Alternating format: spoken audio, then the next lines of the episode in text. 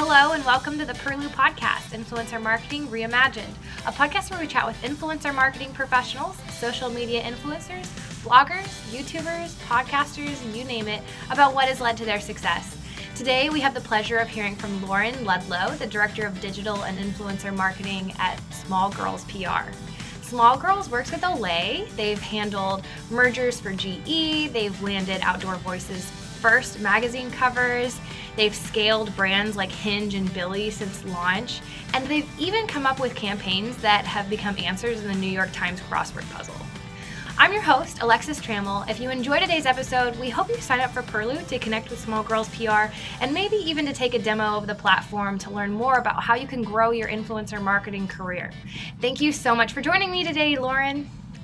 Thank you so much for having me. It's great to be here. Awesome. So you currently have a celebrity and mid-tier focus in your campaigns mm-hmm. right now. I um, do. And you've mentioned that you sprinkle programs or fill a room at an event with micro influencer voices as well. Mm-hmm. So could you tell us how you choose to work with these different sized influencers? It's a bit of an art and science in how we select different influencers. Depending on what campaign we have going on, for example, with Olay, we'll often get tasked with coming up with um, a larger campaign that often has a mailer being sent to you know influencers across the United States as well as you know hosting big events in New York.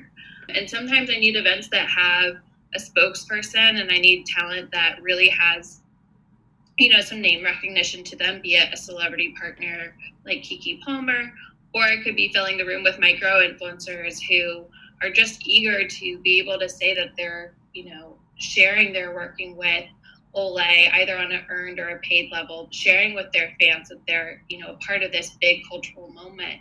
Um, it really depends on what I have the need for. Mm-hmm.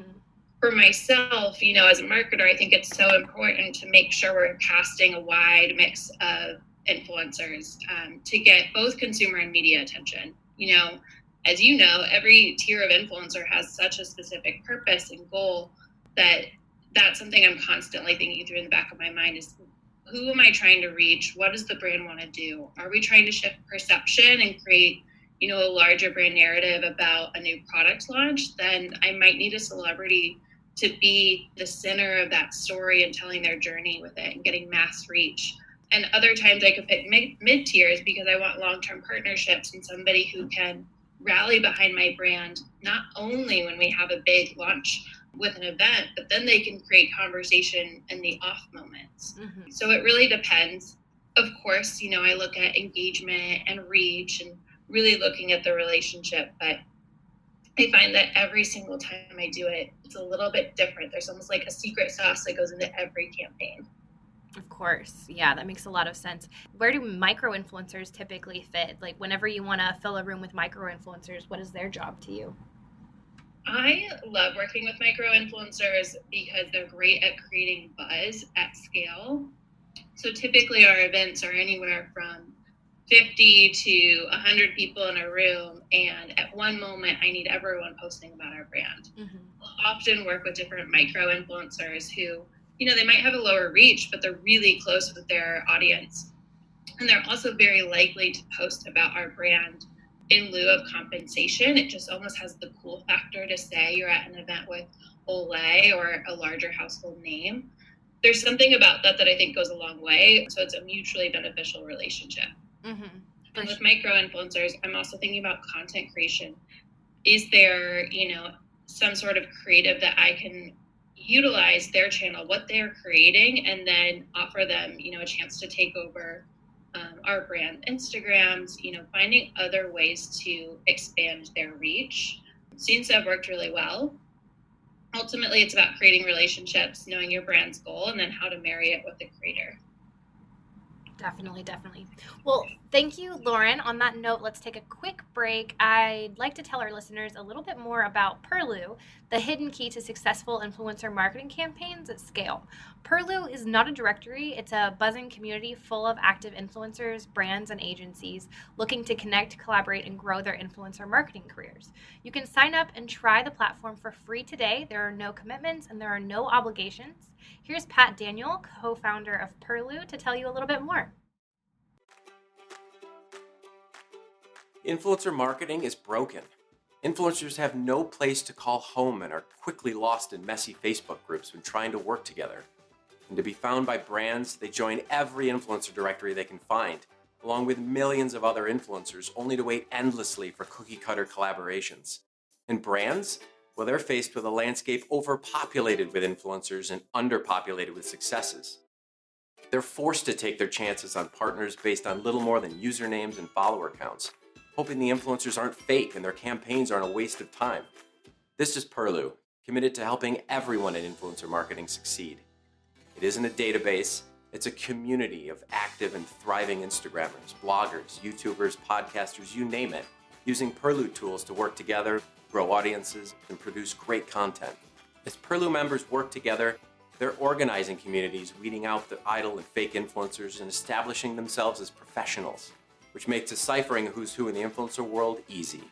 Whether you're a brand or an influencer, we make it easy to find great partners, get expert advice, and create brilliant campaigns for groundbreaking impact. Perlu, influencer marketing reimagined. So, Lauren, how do you suggest that people who are new to the influencer space find the right tool to find influencers and then manage their campaigns? Such a great question. My number one tip is to first start off by consuming content from influencers and becoming almost entrenched in their channel for a couple weeks so that you're learning from the experts themselves. If you're new to influencer marketing, you really need to think like a consumer and look at who's influencing the space, how are they creating content, and then start building a relationship with them. Anything from, you know, follow their channel, comment on their posts and seeing if they're engaging back, take them out for coffee. I think that's something that a lot of times our industry gets stuck in this extremely transactional space. A lot of people just think it's pay for play, but in reality it's it's relationship driven. You need to understand how somebody is creating content and what they're looking for so that you can bring the two forces together with your brand. If somebody is a fit for a campaign and you're starting to consider, you know, a larger campaign that's going to work with a couple different influencers, you need the right tools in place to then understand their audience profile. I love what Perlu does, where you can actually tap into their audience profile and see who are they reaching from a demographic perspective. What does their audience look like? What's the age range? so that you're going beyond just a um, follower count.